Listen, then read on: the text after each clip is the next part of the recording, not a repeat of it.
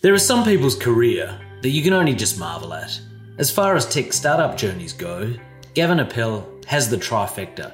Massive success in an Australian tech company with a global exit, investment partner at SquarePeg, one of the great Australian tech investment houses, and now growing his own scale up and advisory for both tech businesses and boardrooms around Australia. When sitting opposite Gavin, picking his brain for this interview, one thing became really clear to me. When someone has had both the success and experience on both sides of the fence, you should keenly seek to draw out the insights and understandings. I think I managed to do that, and there is no shortage of gold nuggets in this interview for any entrepreneur. Importantly, Gavin has certainty of his position and of his views, and he doesn't mince his words or water them down. It's this strength of conviction that has guided him through his career and will no doubt give you some inspiration and fresh perspective. Enjoy. Gavin Appel, founder and CEO of Ignition Lane, welcome to Discipline. Thanks for having me. Excited to be here.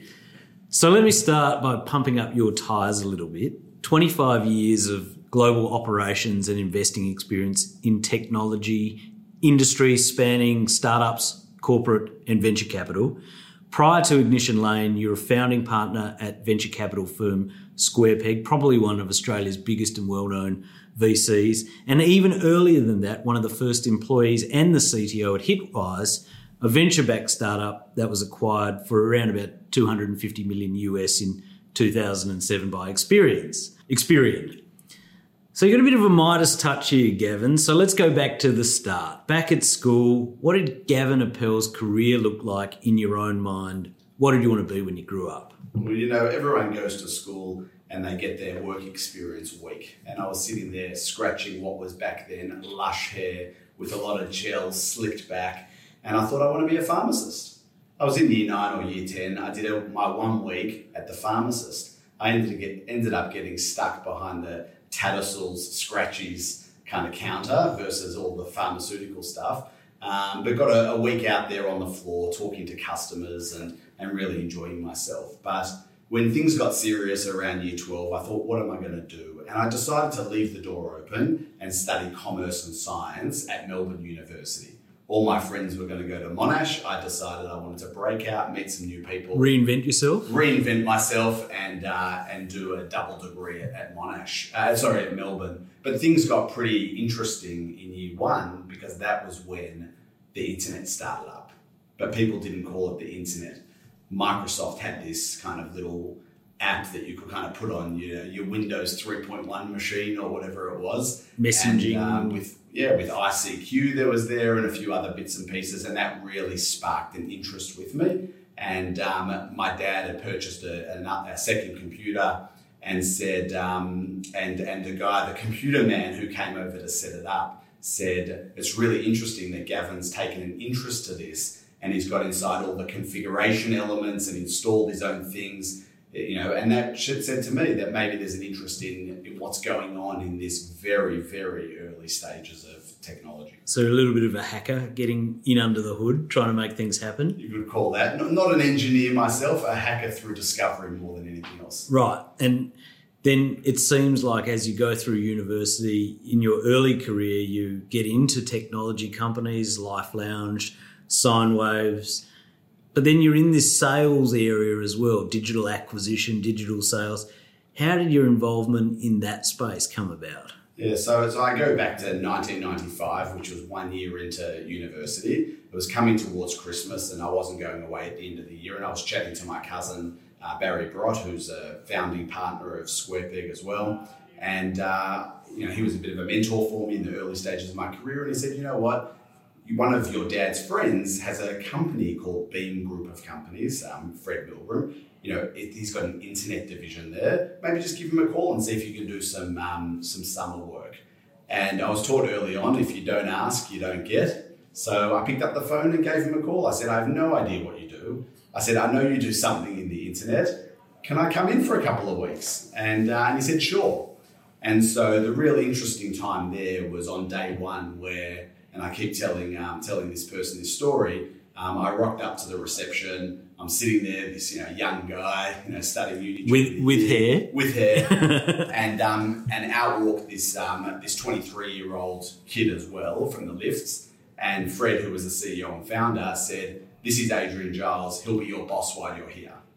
And um, and Adrian took me under his wing for the next you know 11 or 12 years uh, because a few years later he became the founder of uh, Hitwise. So this is an incredible, I don't know what you call it, piece of luck. But you've made your own luck by picking up the phone and asking for a for a job. So how did you move out of that with Adrian into Hitwise? What was the sort of what was the sort of turning point where he decided to go and create this business? Yeah, so so back then, you know, uh, this was years before Google was founded. We're talking about 95, 96. Hitwise was founded in 97, 98 time period. So there was a good two to three years um, whilst I was studying, whilst I was working at Beam, whilst I co-founded Lifeline with my brother, and I also had here's a little trick that not a lot of people know. I also had a little web design business on the side where I was hacking a bit of HTML, yes, a bit of CSS, nice. Gav Web Design. Oh, how original! What a marketing how original. coup that how, is. That's a marketing coup. That's that's one for the uh, one for the ages. Um, but but actually, on the second day of my my summer kind of internship at Beam, Adrian was sick, and Fred walked into the office and he said to me, this was in 1995, he said to me, there are these things called search engines. I know nothing about them. Alta Vista. Alta Vista. Ask Jeeves. Ask Jeeves. Um, Lycos. Yes. He said to me, I have no idea what these things are, but I want to be number one when anybody searches for any of our products. Right. And that was the the starting point of search engine optimization in Australia. Yeah. There was nobody else in Australia that we know of that was doing it. There's possibly no one else with that thought process at the time that I want to be found every time someone types something in. That's right, that's right. So a month later, here's Gav, slick back hair, walking into Adrian's office with a spreadsheet in Excel because there was no Google Sheets back then for all you, all the young people listening to this podcast where I had all the all the uh, search engines across the top, maybe ten or fifteen of them, and all the rows were all the keywords, and it was number one across the board. And uh, I said, I'm done. What next?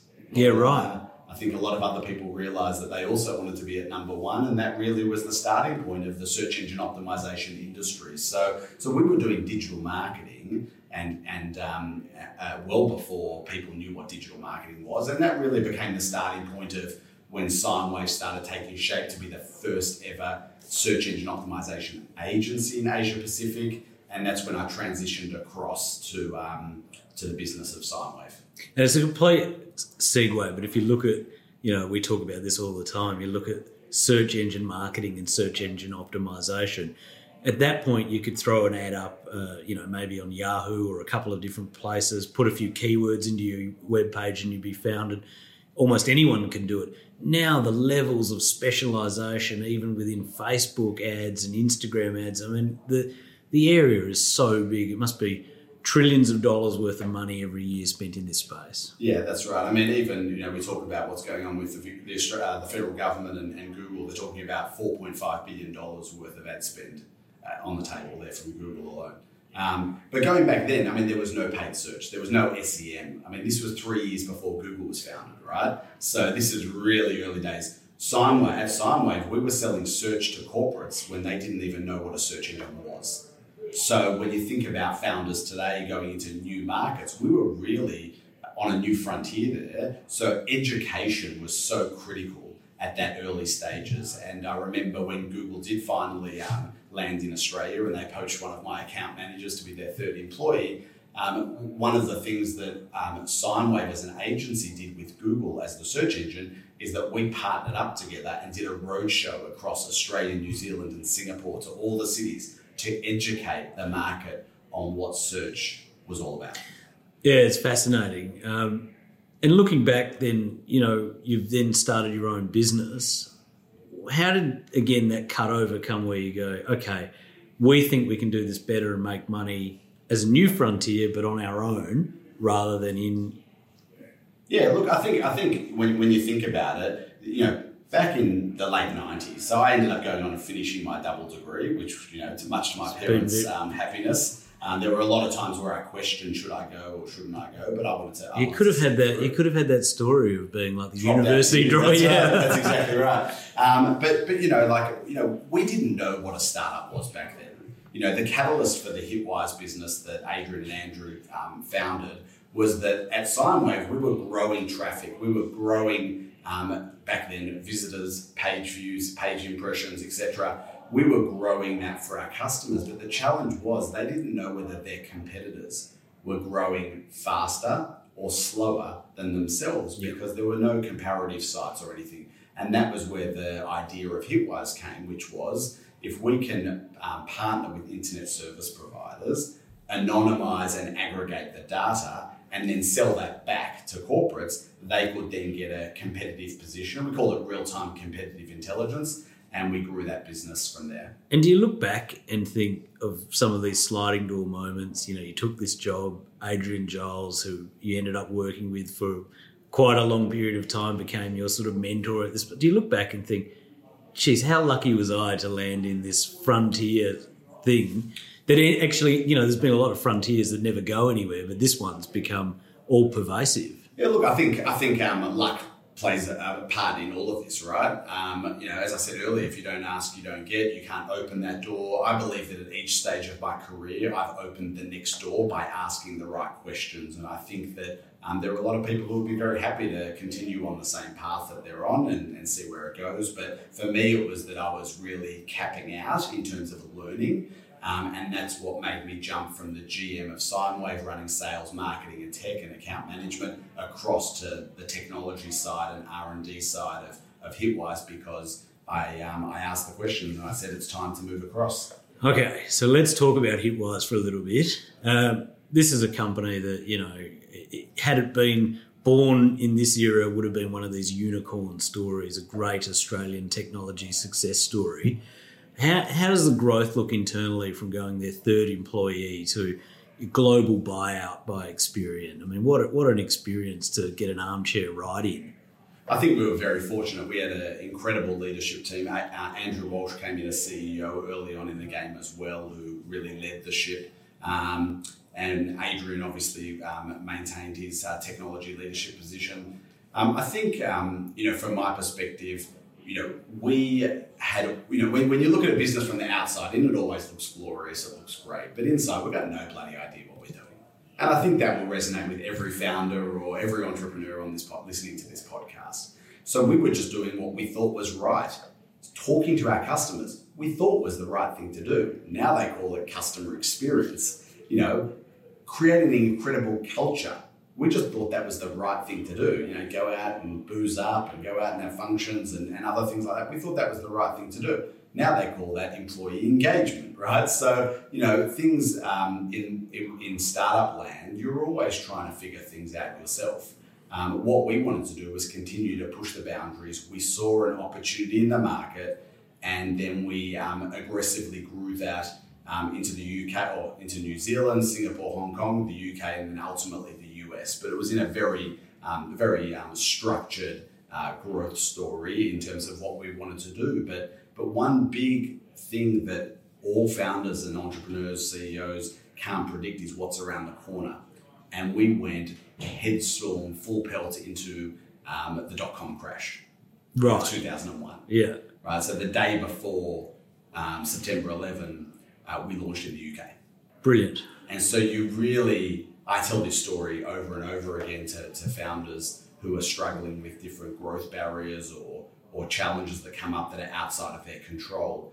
Ultimately, there are things that you can control, but there are more things that you can't control. And you really need to focus on what you can control Yeah. in terms of pushing your business forward. You can control the culture that you build. You can control the product roadmap that you t- decide to execute on. You can control which investors you bring onto the cap table and which ones you don't. These are things you can control.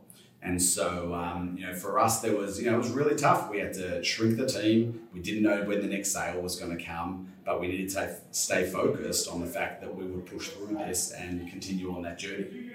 Yeah, and I mean, what does that look like internally where you've committed to a, a massive amount of spend and then you have, you know, black swan event essentially, and you're going, do we pull back from this? What's the thought process there? Yeah, I think there's you know I think there's a, a lot of thoughts go through go through your head. Um, but again, it's that entrepreneurial journey. You you just need to. We were fortunate; we were able to trade through it.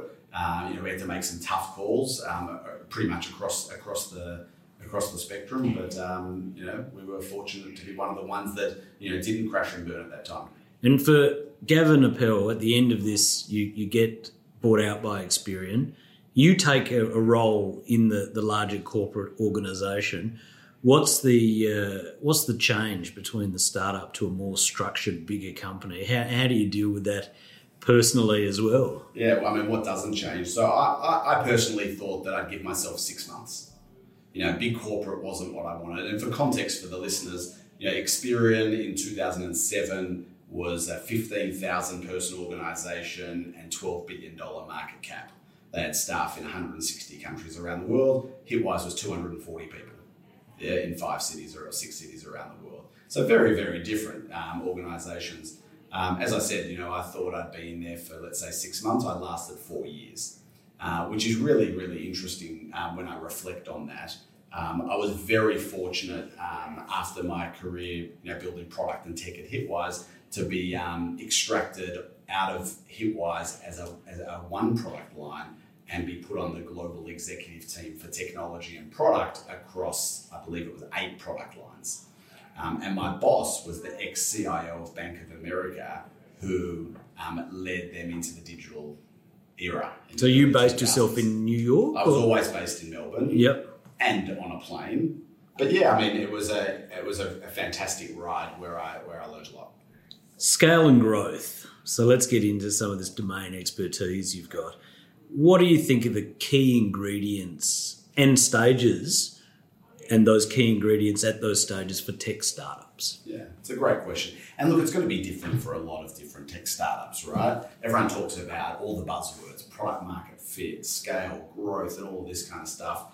You know, I, I think about this in the context of, so let's take a step back. I loved founders who have deep subject matter expertise and who are looking who are solving a real pain point. And I know that's a bit of a cliche, but there are a lot of founders who uh, are excited by the startup world. They believe they have a problem, but it's really not such a large problem. Yeah.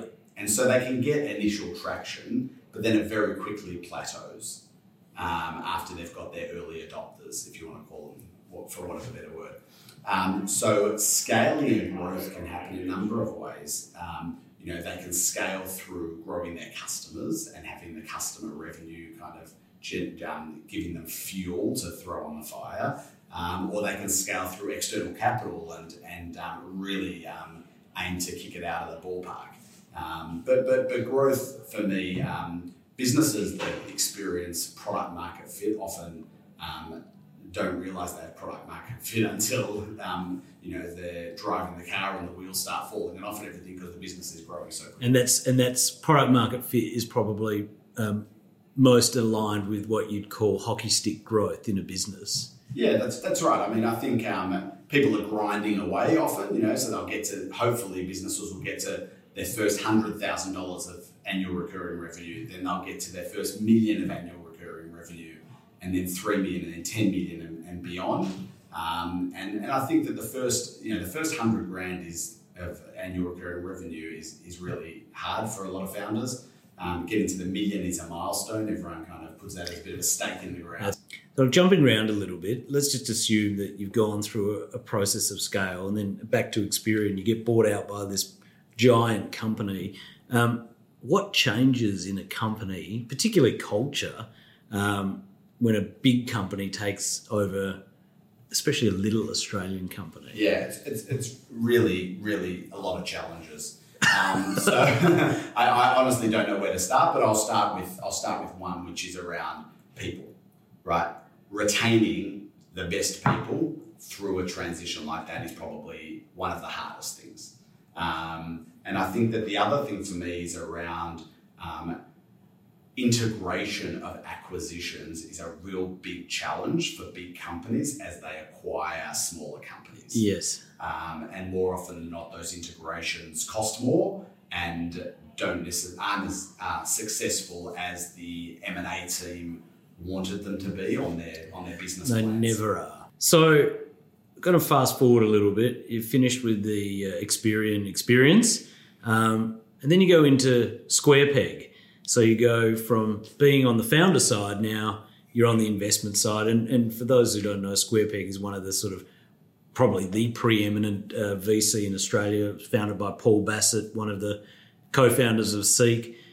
How did this role come about? I mean, you mentioned Barry's your cousin, so you got a close relationship there, but yeah. presumably they wanted you for your global view and, and what you'd seen. Tell us about that transition. Yeah, sure. I mean, it's a very um, an interesting transition for me. So it was founded by uh, Paul Bassett, obviously co-founder of Seek, uh, Justin Liberman, Barry Brott, and Tony, Tony Holt, Holt as well. Yep. yep. Um, so it was founded by those four. They now have $1.4 billion under management um, which is you know up with uh, Blackbird Ventures and um, Airtree are, starting to creep towards that level as well. Uh, they're probably the three largest in terms of funds under management in Australia in, in, in yeah. today's um, um venture capital space, um, and they invest in Australia, Southeast Asia, and Israel. So my transition to them was, um, you know, in, back in 2012. Let's just take a kind of a trip down memory lane even further back, let's go to 2001, the dot com. There was, you know, that early stage of um, venture capital.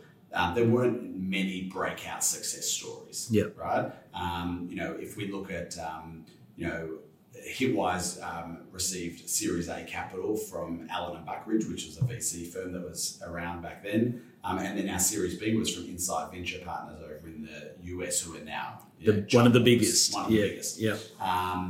and so after the dot com, everyone got a, quite shy in Australia, and you know the venture capital industry essentially dissipated. Um, and that's when companies like Atlassian, Campaign Monitor, BigCommerce, they all bootstrapped themselves through the 2002 to 2010 type and, period. And to be clear, I think most of the money that did go into tech came from big family offices. So you know, like Packer had a bit of a handle, I'm sure, in Seek, and also yes, a lot of it was family office. It was yeah. not certainly not the super funds who are now becoming much um, more heavily invested as limited partners in the venture capital firm. But then in, in 2000 and, um, 2012 is when uh, Blackbird and SquarePeg started up um, and started doing some early stage investing. Um, and then over the past eight years, there's a number of venture capital firms, a number of micro firms, micro funds, uh, which are really you know sub hundred million dollar funds and sub fifty million dollar funds. And there's a really over the past eight years from 2012 to now, there's become a real culture for innovation, a culture for entrepreneurship, a culture for startups. So you're getting more incubators, accelerators, co-working spaces, um, and mentor networks, advisor networks. So the whole ecosystem's really started building. Yeah. And there's a fantastic, I know Nick Crocker from Blackbird um, uh, did a tweet out about you know what are the businesses that have raised more than 100 million dollars over X, you know since 2012 since their first fund and um, pretty much every year um, from 2015 onwards there are businesses that are raising significant capital yeah. and now we're starting to see a lot of unicorns Wallix, Canva, Safety Culture, yep. Culture App. Yeah. You know, there's a lot of momentum behind this, and and also with the super and good listings as well. Like um, uh, Airtasker is going to list, and there's yeah, a few. Airtasker on the list. You know, Redbubble are yep. now sitting at 1.8 billion. Kogan's sitting at 1.8 yep. billion. So the tra- so back to your original question, the transition into into it. You know, when you think about venture capital, it's about you know, do you have access? Can you get the deal? You know, and I, I love that kind of area. That's that's really an exciting space. You know, building on relationships. I, I believe that relationships are, are a critical um, element to um, to, to, to the world, right? Like, um, um, if you think about um, investing, you need to have the access. You need to be able to, you know, choose, you know, pick them. You know, they call it betting, but you got you got to pick them. Um, and it's, it's really it's a huge responsibility because ultimately, as an investor, as a general partner in a more of an established venture capital fund, you know, you're investing other people's money as an angel investor, you're investing your own money. You burn that, yep, you lose the money, right? It's like professional gambling. Um, but with venture capital, you've got a huge responsibility to the limited partner. So selecting the the the, um, the startups to invest in is a really so now it's like syndicated professional gambling. um, and then, but but now as things are starting to become more competitive, right? So before 2012, um, you know, Accel Partners invested in 99 Designs and Atlassian and other businesses. They were probably one of the largest VC firms without anybody on the ground in Australia. So now in 2021, not only is the Australian VC industry growing and the angel community growing, but also international VCs like Felicis Ventures and others are also uh, keeping a, a, keen eye on Australia because what we're realizing now post COVID, during COVID, or what everyone else is realizing is you can build global businesses from Australia yeah. and maintain headquarters in Australia. Yeah. And, um, and so the international VCs, if they want a piece of the action from us Aussies, you know, they need to, they need to adjust their processes and their uh, investment criteria as well. Um, let's go into some of the domain expertise of investing then. Uh, let's ask some investment questions. What are the key questions a founder must know the answer to and must know that they're going to get asked this question by investors? I think it's less about the key question and more about the depth of knowledge they have on the problem space that they're solving. So, you know, the founders are essentially um, need to have absolute clarity and conviction over the problem they're solving and the path in which they're going to solve it. And you can't really pick what an investor is going to ask you. You just need to know everything about your business. Be the right? smartest person in the room. Well, not necessarily the smartest person in the room, but the smartest person about your business. Yeah. You're turning to somebody to say, I would like you to invest in me. If they ask a smart question, because there are very not smart questions, I'll say that, um, being asked, right? But if they're smart, if they're a smart investor, they will ask you um, very um, detailed and very focused questions that impact them and impact their investment thesis and their investment philosophy. And you got to remember that I, I, always like to think about, and I love it with what I'm doing with Ignition Lane as well. Now, at, at Experian, I was kind of sitting across eight business units. So you had that helicopter view of what was happening at SquarePeg as well. You're sitting across hundreds and hundreds of businesses that you've even invested in or have not invested in. But there's a lot of signals you can draw from that, both good and bad signals. And an ignition lane in our advisory business, a consulting so, business, the same, yeah, right? Yeah, so yeah. I like that breadth, but it also allows me to join the dots very quickly. And I think that that's what a lot of founders, um, um, let's say early stage founders, don't appreciate is um, the questions can be draw the questions that investors ask can be drawn from a lot of different data points and therefore the founders need to um, you know as i said earlier have strong conviction around um, their responses um, so that they, they, don't waver right? Um, because ultimately if you're looking for a check anywhere from $100000 right through to you know, tens of millions of dollars you know it's a, it's a big decision on behalf of the investor. Um, how do you sort out which founders have the right motivations and those motivations to continue to build these scale businesses? Yeah, it's a, it's a great question. So I, you know, I like to, as I said earlier, relationships are really important to me. I'm a relationship driven guy. We've known each other now for five, six years. Um, I think, um, I, you know, certainly uh, the, the founders that I'm closest to now, um, I've built relationships with over, over time, right? And you've got to remember as well that, um, you know, as the investment community becomes more competitive, um, the, the decision on the selection criteria by the founder on which investors they would like to include on their cap table, the, the, the pendulum will swing towards the founder, right? Yeah. So if you've got a business that's performing really, really well, right? And you go out and start talking to investors, they're obviously going to be excited because the numbers are up and to the right or whatever the key metrics are, which as founders, you should know what your key metrics are. Um, tip number one. Um, but but if you're out there, you know, people will want you. You know, you're the you're the uh, coolest kid on the block, and, and they're they're going to want to, to get onto your cap table, right? So that, that's a very different conversation to a business that's um, burning a lot of cash, doesn't have clear product market fit, but unless they get capital, they're going to be, you know, potentially on the on the firing block. And so, you know, you always want to, as a founder, you always want to invest at a position of strength. you don't want to start your investment raise, as an example, a couple of weeks before Thanksgiving in the US or a couple of weeks before Christmas in Australia, right? Because you you know the momentum will be. Mark Suster, who's an investor over in the US, says um, he often says, "I want to invest in line uh, in lines, not dots," right? So. I'm pretty sure that's his quote. Let's, let's hope that that's his quote.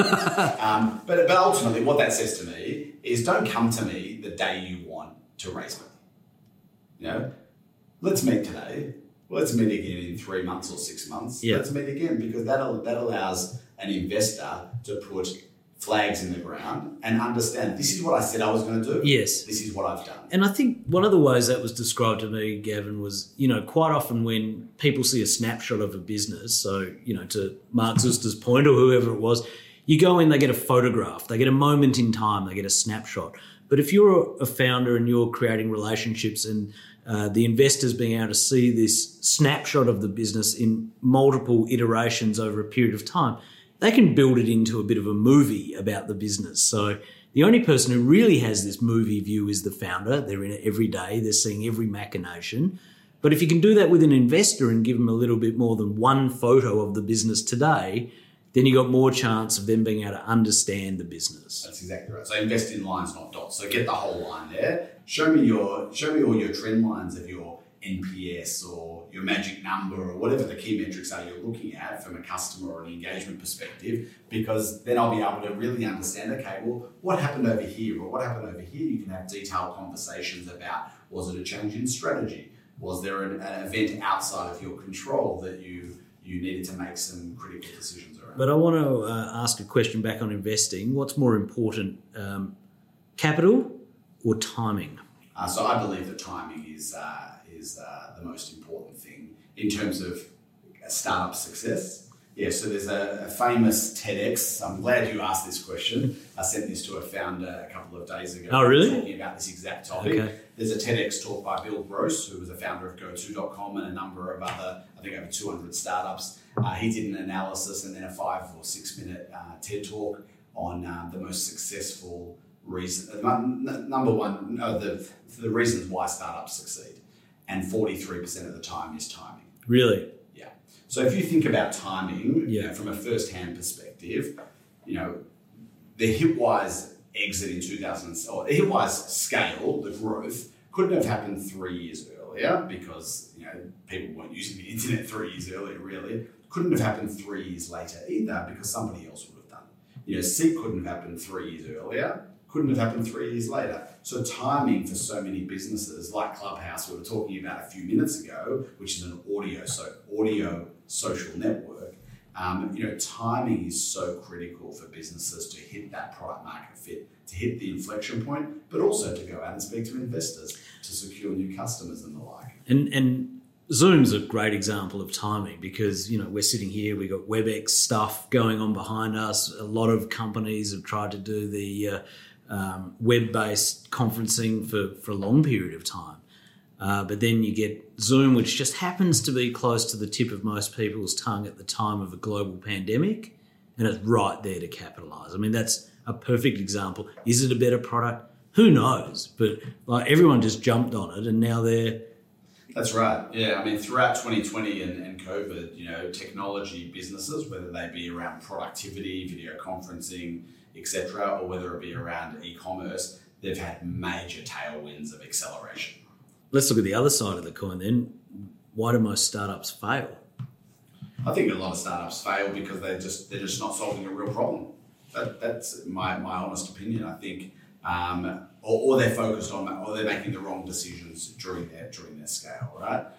So um, why do startups fail? I think um, they run out of cash. Lesson one hundred one: don't run out of cash. Um, and I think you know, I I think a lot of them they, they get excited by the initial traction that they get, but over time they realise that their customer needs have changed, um, or they're not solving a true difficult problem. It's Yeah. a nice to have, not Yeah. a must have. So so cash, the problem, um, and, and and and I think that for me, more I, more and more founders need to get closer to their. Yeah. You know, I know it's funny, it's easy to say that and all that kind of stuff, but it's true. Yeah. So I ask a lot of my founders, when was the last time you spoke directly to a customer? Yeah, And I think it's a really good, very a, a good um, Uh, when was the last time you spoke to a customer? I think that's a good question to ask a founder to see how close they are to the to the cold face of their business, especially as their business continues to grow. And also in tech businesses, a lot of technical founders aren't naturally very good salespeople, in my experience. So they don't, you know, they're happy to build the product in a vacuum without getting that feedback loop completed from a customer, which, in my view, is probably more experience than how good your feature set is or your UI is. Mm. Getting something that customers actually want. That's right. And so some of those technical founders may see that customer through the lens of their data. So they can see, you know, their marketing customer acquisition channel is driving a certain number of leads to their website through the funnel. They've got online, you know, you can purchase the product online. So they may see that through that lens, but nothing beats a cold hard conversation with the customer. And what about founders that blow you away when they walk into a room? They're all charisma and personality, and you first meet them and go, wow, I've got to get aligned with this person. Um, do those initial gut instincts hold true over time?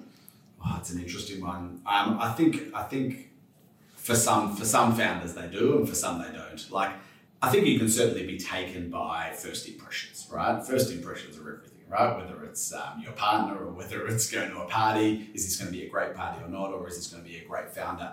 I think it's how, for me, it's how the founders articulate, you know, what's the elevator pitch? How do they think, how do they talk about their, their culture? How do they talk about their people in their business? How do they talk about their customers, just generally across the business?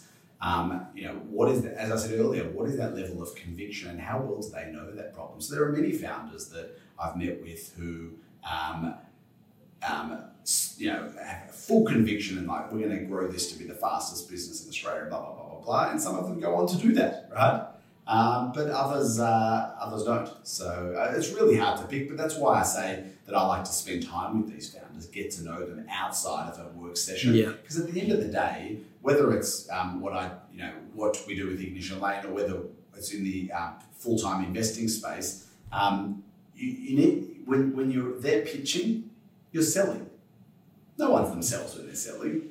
Take somebody out for a couple of beers, a couple of wines, or a couple of soda waters, then you'll get to know who they truly are. And, and I think that that's kind of where my kind of um, secret weapon is or whatever. I like to get to know people outside of the sales cycle. And okay, so now let's get into some of the stuff you do at Ignition Lane. So you've left Square Peg, you've gone out again into uh, the world of digital growth and startups. Obviously, that creates a lot of excitement for you. Yeah. Um, building world class companies. You know, uh, I'm just going to read something from your your blurb. Gavin believes the most successful businesses will be the ones who think and operate like world class tech companies. Firstly, you've built a startup, been an investor at one of the preeminent VCs. I suppose your own consulting business is a startup in its own right, but why not do more tech startups yourself at this point in time? Yeah, like I'm not as young as I used to be as well.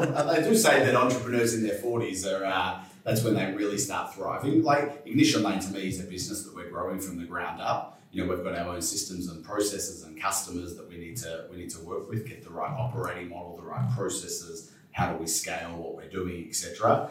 Um, you know, going to that point about you know, I believe that um, the most successful businesses uh, will think and operate like a world class tech business. I fundamentally believe that. All you need to do is go onto the stock market, or go and look at the Rich 200, or go and look at the you know the, the, the US stock market. You know, they're all tech businesses.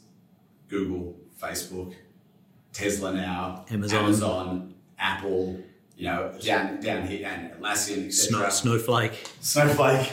Um, you know, they're all tech businesses. Yeah. So when I think about that in the context of traditional businesses, you know, I think about it in the context of what got them here over the past 10, 20, 30 years won't get them there for the next 10, 20, 30 years. And for me, the biggest problem facing the Australian kind of corporate world, let's talk about that for a second, is the lack of technology literacy in the boardroom. Yep. Yep. Nobody, uh, it's very, it's very rare to find um, someone with our skill sets in the boardrooms thinking about data in the way that world class tech businesses look at data. Yep. Think about the customers, think about the employees. Yep. Think about the bias for action. It's these attributes that we call the startup mindset that I believe is missing in. And you say you said earlier, you know, back at the uh, Hitwise days, you had no idea what you guys were doing, just iterating. So, how do you reconcile that with advising startups where you've got, on one hand, this expectation that people don't know what they're doing, and on the other hand, you've got this incredible knowledge and value to contribute to them? How, how, how does how, how do you weigh those, and how does a founder weigh it? Yeah, so I think I think we're in a different world now. It's twenty plus years. You know, there's no hair left on the top here. Going, we haven't thrown that into this podcast yet, but there's no hair left. Um, like I think we're in a different world, right? You know, entrepreneurship now is a is a pathway for careers. You know, um, and and I think that um, as a result, there's more information. There's more success stories. There's more people to lean on blogs to read, Yeah. webinars to watch, Yeah. etc. So it's a very different world, right? So so reconciling the where we are today and how I think founders today want to surround themselves with people who have been there, done that. They want to ensure that they can give themselves the best possible chance for success. So do they do what we did 25 years ago? Well, we did that out of necessity. Yeah. Now, um, you know, if there's a good alignment um, of incentives and an, an alignment of relationship in terms of skill sets and, and, and, and the like, I think that um, founders can really accelerate their path to success. And you look at it, Amazon Web Services came along, and within a split second, you can spin up an instance, you've got your servers, and off you go. Right? Yeah, we talk about the old days of having to order in Sun Microsystem blades and then configuring the box before you had, you know, this took days. Now it takes seconds. That's right. Like we were talking, I was on Twitter earlier this week with um, Alan Jones in Sydney and Paul Bassat, and they were talking. We were all talking about. Um, and when I say talk about, there were like five tweets, right? Um, but about you know Google, you know, threatening to leave Australia, right? And where are all the other search engines? And one of them mentioned Web Wombat, and we actually at Hitwise took over Web Wombat's offices, and they had built a purpose-built data center, which was perfect for us because we needed to buy Dell servers, physical servers, get them shipped to Melbourne, rack them up, configure them, slam them back in the boxes, and then ship them off to ISPs around the world. So if you said that to somebody today, um, they'd be like, "What the hell are you talking about?" Just press a button and off we go. Yeah. So, so you know, the, what, my point around that is that that the the AWS now being one of the most successful business units of Amazon, um, and um, and the idea around um, the world that exists today, you know, the cost to start a scale up, the cost to prototype or get that minimum viable product to get in front of customers. I mean, it's reduced down, which, which is why now um, new financial products or financial instruments are coming into the market for founders, um, such as venture debt, such as obviously um, angel investors to give you know fifty to one hundred fifty or two hundred fifty thousand dollars, um, and venture capital. These different, and there are other instruments. These different financial products are now available to founders um, because there are multiple ways to scale a business now. Yeah. And so, just like Amazon, you know, reinvented the data center space with AWS, um, that's changed the profile of and the number of pathways that founders can um, scale their businesses. So where does it go wrong for startups? And you know, currently in your guys in Ignition Lane, where do you come in and go? Okay, this is how we can right the ship. Yeah, I think for startups, a, a challenge is around people. You know, we all know that people. You know, it's all about the people. Um, you know, from a culture perspective, the first, I think the saying is the first five or ten people shape the entire culture of the business. Um, I think that you know, mishiring can be very expensive for fast growth businesses and even slower slower businesses. Um, you hire someone, you train them up, you've got a bias because you've trained them up. They're really not that not performing that well. You wait a couple of months, you wait another couple of months. Suddenly, you've lost six to nine months, but then you need to go and hire somebody else to replace that person. So, um, you know, I think mishiring's right, but you can't. Um, they might be great culturally. Sometimes people get hired and they're put in the wrong seat. And so sometimes if you move them from one role to another, they might go off and flourish inside your organisation as well. I think people's a challenge. Um, I think um, other challenges around growing is um, building a product. So building an A380 when all you need is a propeller plane. You know, that the, the length of time to build an A380 aeroplane, um, the amount of features required, the perfectionism around something like that, redundancy, redundancy, um, versus saying, you know what, let's get this product in front of customers. There's always going to be product iterations, new products, you know, complementary products to increase what they call the average revenue per customer or the lifetime value. That's naturally going to come. But where do we start to be able to solve that first problem? Yeah, yeah. And what about then uh, technology, um, product commercialization? Um, what are the challenges that you see a lot of people running into? Is the same thing the problem? Well, I think a lot of people just don't know sales. Yeah. Right? You talked before about your technical founder might be more of an introvert, um, want to build an incredible product, but don't really know how to sell it, right? So I kind of look at um, there are for me there are two types of founders. There's a technical founder who might not be as strong on the commercialization, brand, sales, go to market, customer, or there'll be the sales founder who might not be great on the technical architecture, on the product strategy, on what are the levers for growth, how can product really drive that next level of growth. And so for us, um, having come, our team at Ignition Lane, having come from both the strategy and sales side of and customer side, but also the technology and product management side, um, you know, we can work with both of those types of founders. And I like to say at Ignition Lane, you know, we we, we can sit in the boardroom and talk in the boardroom, but we can also talk to the developers because we've been in both of those. Yeah, that's um, that's interesting. rooms. And more often than not, you know, whichever CEO or founder I'm talking to, whether it be an enterprise or a startup, they're like, "Yeah, I've got no idea what developers are doing." and fortunate for me, I've run a team of over 300 developers, so I kind of, although I'm not an engineer, I can um, I can see through see through and and, and uh, have an uh, experience managing and building a great culture with them as well.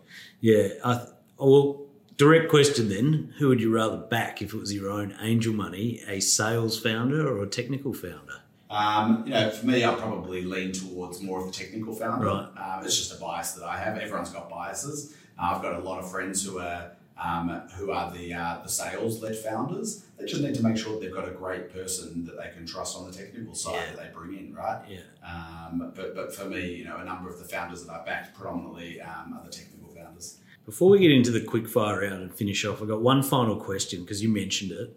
You brought it up, not me. You uh, said you'd, you'd been involved in a couple of failures.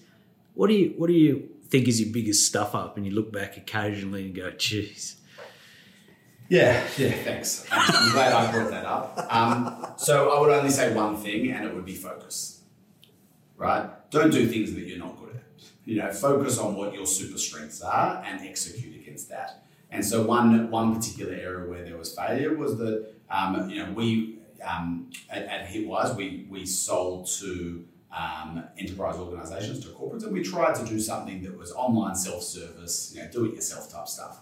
What we didn't realise after investing some money in building a version one of the product um, was that it's a totally different product.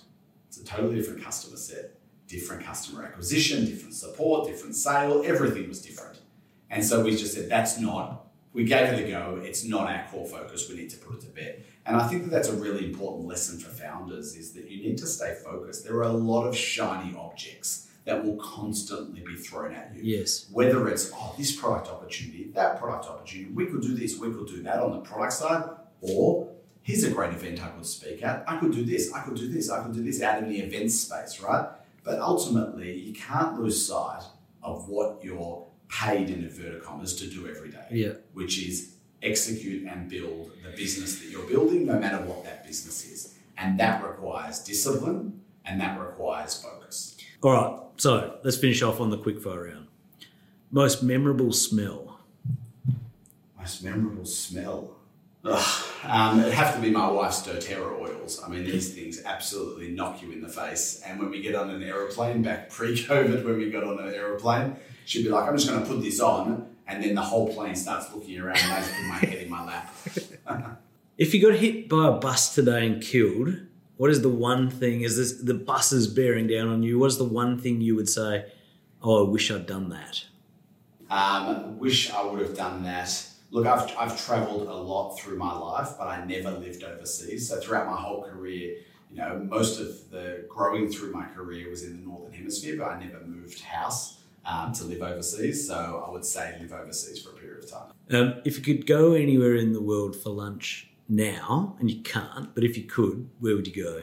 Tel Aviv, uh, Yafo, which is uh, the old port of Tel Aviv. Spectacular views, spectacular food, spectacular people, and spectacular history. Um, what's your favourite movie? Oh, my movies are terrible. I'll say, um, I'll throw out a funny one for you Air Force One. Get off my plane. Harrison Ford? Harrison Ford. Genius. Predictions for the next big Australian tech companies.